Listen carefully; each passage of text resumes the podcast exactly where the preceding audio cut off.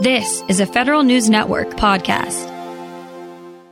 Incoming presidential administrations have no dearth of advice. The American Council for Technology Industry Advisory Group, better known as ACT-IAC, wants the next administration to take advantage of data-driven technology innovations to take government service delivery to the next level. It's published what it calls Agenda 2021 detailing these ideas. For more, we turn to ACT-IAC CEO Dave Wennergren. Dave, good to have you on. Great to be with you, Tom. And the leader of its presidential election project, the MITRE Corporation's Jim Cook. Jim, good to have you back. Good morning, Tom. Thanks for having me back. So, my first question is how can ACT IAC's advice get through, even given all of the organizations and the interest groups and the industries that flood around incoming administrations? You're right. Everyone in town has an opinion when it comes to elections, and uh, and we're no exception to that. I do feel though that our unique position, having thousands of industry executives and thousands of government executives actively involved in our organization, gives us the ability to send a message out to a number of people, and that's probably an important place to start. In that our work is not just for the candidates themselves, and is not just for the incoming political appointees, although they are key audience for us, but it's also for the government executives executives, the career executives that have to navigate through transition, as well as the broader industry base and all the rest of the folks that are involved in the federal market. And so, regardless of outcome from an election, whether it's a second term for President Trump or a new administration for uh, President Biden, you know, there are crucial initiatives that must continue on regardless of the change. And when new people show up, they tend to want to do their new things. And they need to have that space, but they also need to have pertinent advice on what are the issues that sort of transcend politics. And regardless of a you know party, there are certain key things we need to continue, certain things we should stop, and then a bunch of new stuff that we need to get moving on. All right, and Jim, tell us the methodology by which you came up with the recommendations, which we'll discuss in a moment. But how did you get there?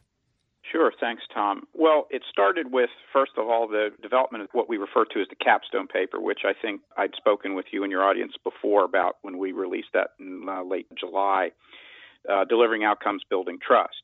And that was really a collaborative effort with eight senior individuals, many of whom are known to your audience, who have served a number of different administrations, both Republican and Democratic, people like Alan Balutis, Dan Chenok, Robert Shea, Casey Coleman, Kathy Conrad, Mark Forman, Dave McClure, Richard Spires. So they came up with a content in the capstone paper to think about this problem a bit more strategically.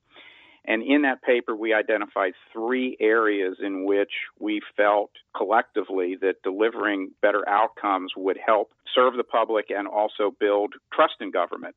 Those three topics were improving customer experience and transforming service delivery, transforming infrastructure and managing risk, and accelerating agility in government. And as you can imagine, these are actually quite interrelated.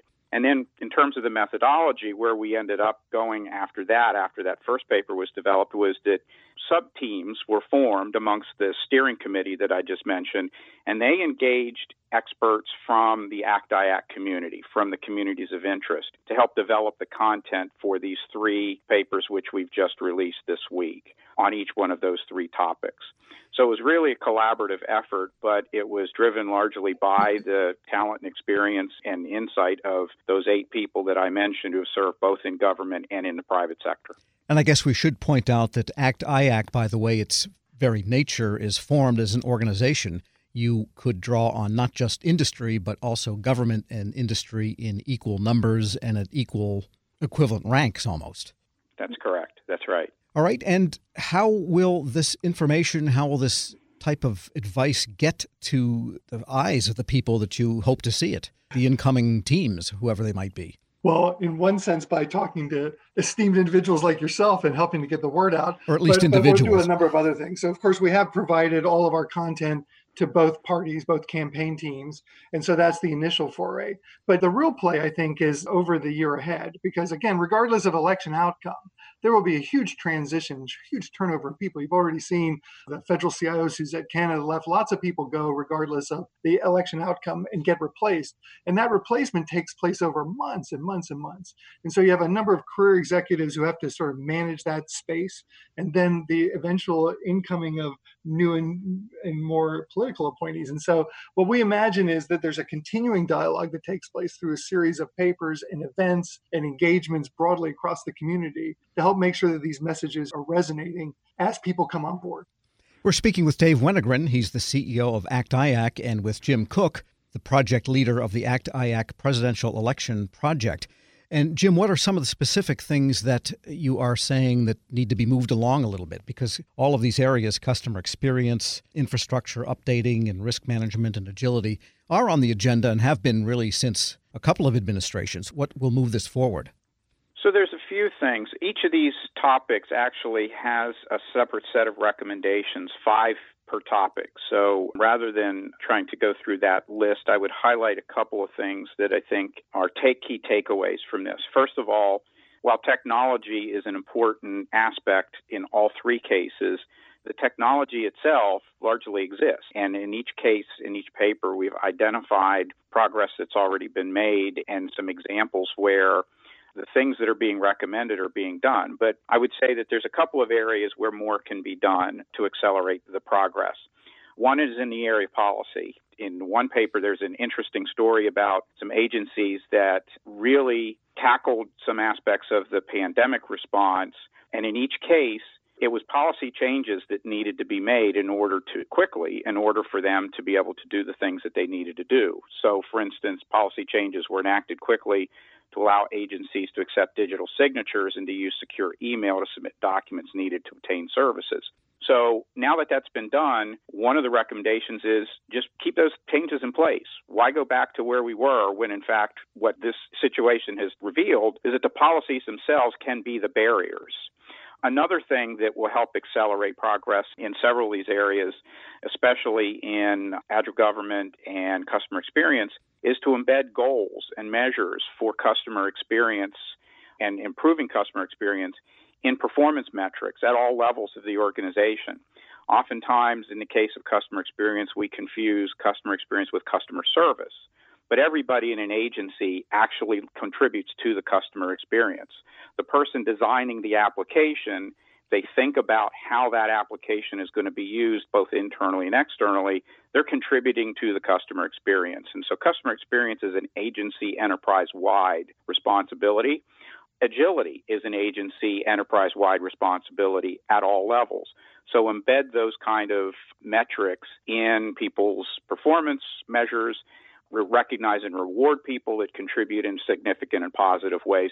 That'll help accelerate progress because there is a cultural dimension to this as well. So, those are some examples of some things that are addressed throughout the recommendations or common themes or threads that run throughout many of the recommendations in all three of these reports. A couple of things that happened in the last few days or a couple of weeks strike me as really having relevance here. One is the new cohort of Presidential Innovation Fellows has just been fielded within the last couple of days. So they're going to hit the ground just as the administration changes, by the way they find their way around their agencies and get to work.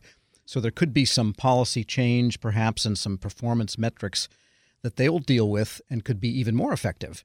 And you can tell me if you agree. Secondly, a report came from Forrester, which ranks customer experience at the federal level a tiny bit higher than the year before, but way below industry and having a long way to go with a big range from fair to lousy. So it seems like the timing is really good for giving this a little bit of a slingshot effect. Dave? Yeah, I think you're absolutely right. I mean, if you think about it, the, these underlying issues that are in the capstone paper about how if we focus on outcomes, we will have a far better conversation, right? Because we so often get liquored up about the shiny object of the IT system rather than the outcome that's going to be achieved. And trust has been declining across our society and with government for years and years. And as Jim pointed out, there's this interdependency about the more closely you engage with your customers, the more you're helping to build that trust, the more you're focusing on the outcomes that matter. And so there is a really super synergy here.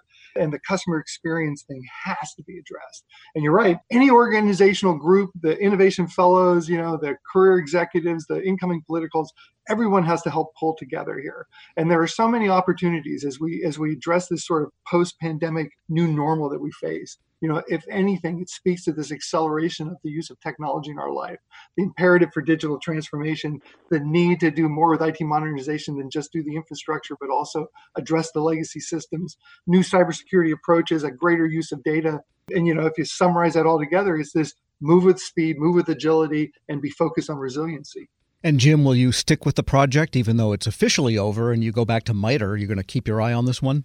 Yes, I am. I fully intend to. Uh, this project in the ACT IAC community is being led by the Institute for Innovation, and I serve as the chair this year for that institute. So I fully expect and intend to continue with the team throughout the remainder of this year and hopefully have opportunities to engage with people currently in government and those that may enter into government after the election to work with folks to understand how to adopt some of these recommendations and build off of the progress that's already being made in many of these areas. Phew, I'm so glad that that's what Jim said because we have many miles to go before we sleep, and I'm delighted to be on this journey with him. All right. Dave Wennergren is CEO of ACT IAC. Jim Cook is Vice President for Strategic Engagement at MITRE Corporation and Project Leader of the ACT IAC Presidential Election Project. Thanks to you both. Great to be Thank with you, Tom. Great to be with you. Thank you. We'll post this interview at federalnewsnetwork.com slash Federal Drive, along with links to all of the group's output. Subscribe to the Federal Drive at Apple Podcasts or Podcast One. This episode is brought to you by Zelle. Whenever you're sending money through an app or online, it's important to do it safely. Here are a few helpful tips. First, always make sure you know and trust the person you are sending money to. Second, confirm you have entered their contact details correctly.